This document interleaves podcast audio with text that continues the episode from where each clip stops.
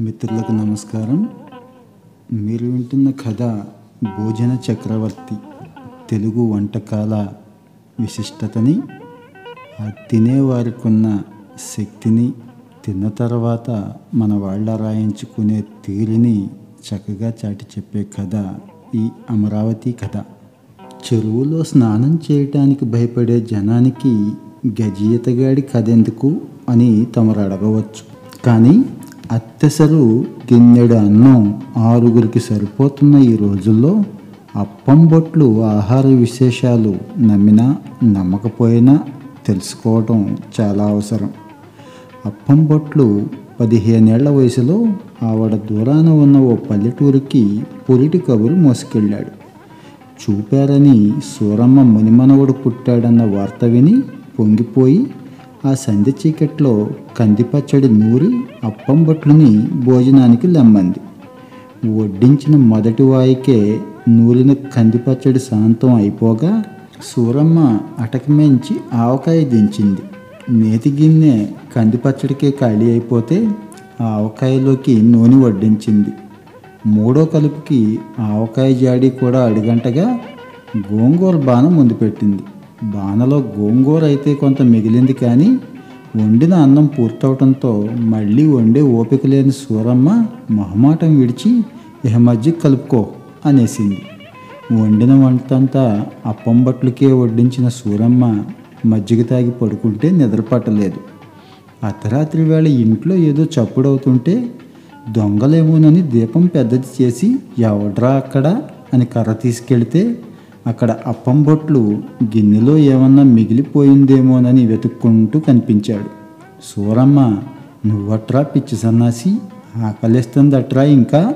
అని అప్పటికప్పుడు పొయ్యి రాజేసి పిండి కలిపి రొట్టె ముక్కలు పోసిస్తే అవి తిన్న తర్వాత కానీ గురకపెట్టి నిద్రపోయాడు అప్పం బొట్లు. మర్నాడు ఉదయం అప్పం బొట్లు ఆకలిగిన సూరమ్మ సోలెడు నెయ్యి పోయించుకొని గొల్లని పిలిచి ఐదు సేర్లు పెరుగు తెప్పించి మానేడు కందిపప్పు వండి అటక మీద ఊరగాయలన్నీ దింపి వేడివేడిగా అన్నం వడ్డించింది.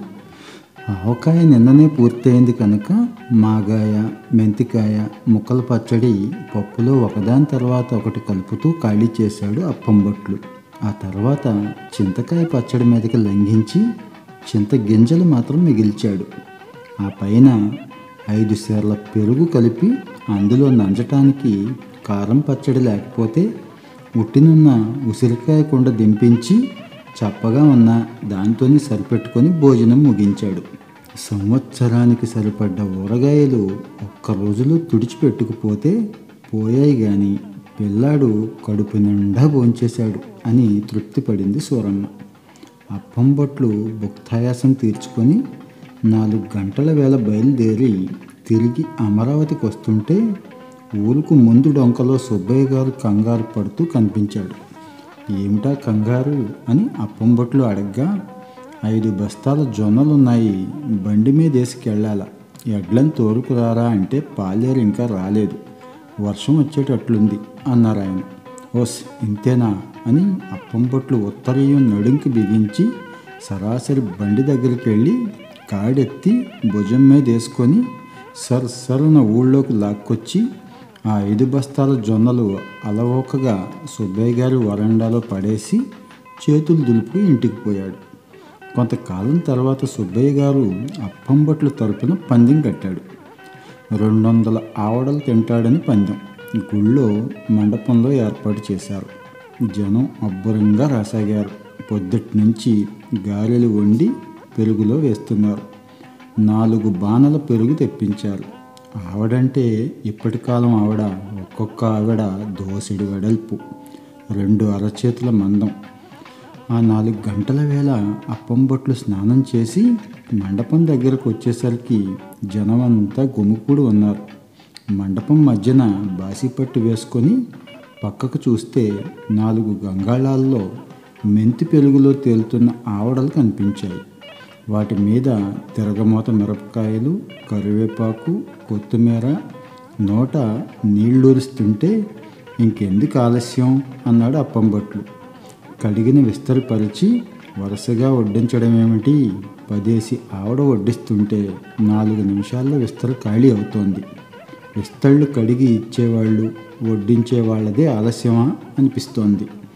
మధ్య మధ్యన గొంతు జారడానికి మంచి తీర్థం పుచ్చుకుంటూ చూసేంతలోనే నాలుగు గంగాళాల్లో ఉన్న రెండొందల ఆవడ ఆవిడ మెంతి పెరుగుతో సహా అవలేలగా ఖాళీ చేశాడు. జనం ఆశ్చర్యపోయారు. అంతటితో అవలేదు. ఖాళీ విస్తరి చూపిస్తూ ఇంకా ఉన్నాయా? అని అడిగాడు.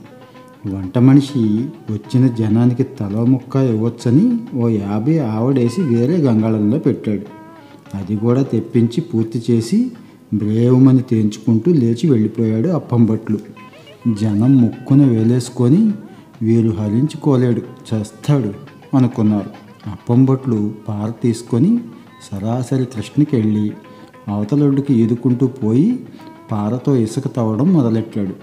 అలా రెండు గంటలు ఇసుక తవ్వి తవ్వి స్నానం చేసి ఇంటికొచ్చి రాత్రికి శుభ్రంగా భోంచేసి పడుకున్నాడు. పెళ్ళి భోజనాల్లో తలుపువారగా కూర్చునేవాడు అప్పంబట్లు స్వయంగా వెళ్ళి మూడు విస్తళ్ళు కలిపి కుట్టించుకుని తెచ్చి మరీ వేసుకునేవాడు. గోకర్ణంతో పప్పు తెచ్చి గరిటతో వడ్డించపోతే వెధవ గరిటలు తీసేయి అని గోకర్ణం పంపించేవాడు నేతిజాడీతో నెయ్యి వడ్డిస్తుంటే వేళ్ళ సందున ఎన్ని లోయలుండేవో తెలియదు. చేతిలో నెయ్యి కనిపించేది కాదు. జాడీ ఖాళీ అవ్వాల్సిందే. కూరల పళ్ళాలు పప్పు గిన్నెలు పులిహోర పళ్ళాలు పులుసు బకెట్లు అన్నీ పొంబట్లు దాకా వచ్చి ఖాళీ అయ్యి వెనక్కు వెళ్ళవలసిందే.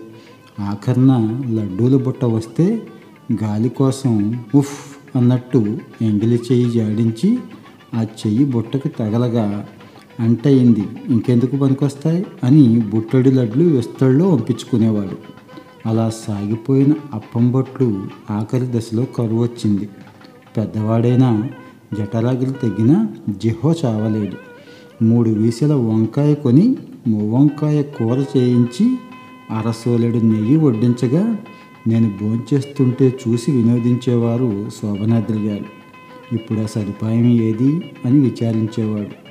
పోతూ పోతూ అప్పంబొట్లు కొడుకుని పిలిచి చెప్పాడు. పేరయ్య నా తద్దినానికి మంచి తిండి పుష్టి ఉన్నవాడిని భోజనానికి పిలవరా.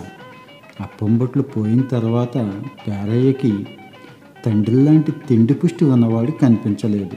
ఉన్నా అలా పెట్టగల తాహతూ కుదరలేదు. అతని మనవలకి ముని మనవలకి అప్పంబొట్లు ఆహార లీలలు చెప్పుకోవడమే మిగిలింది.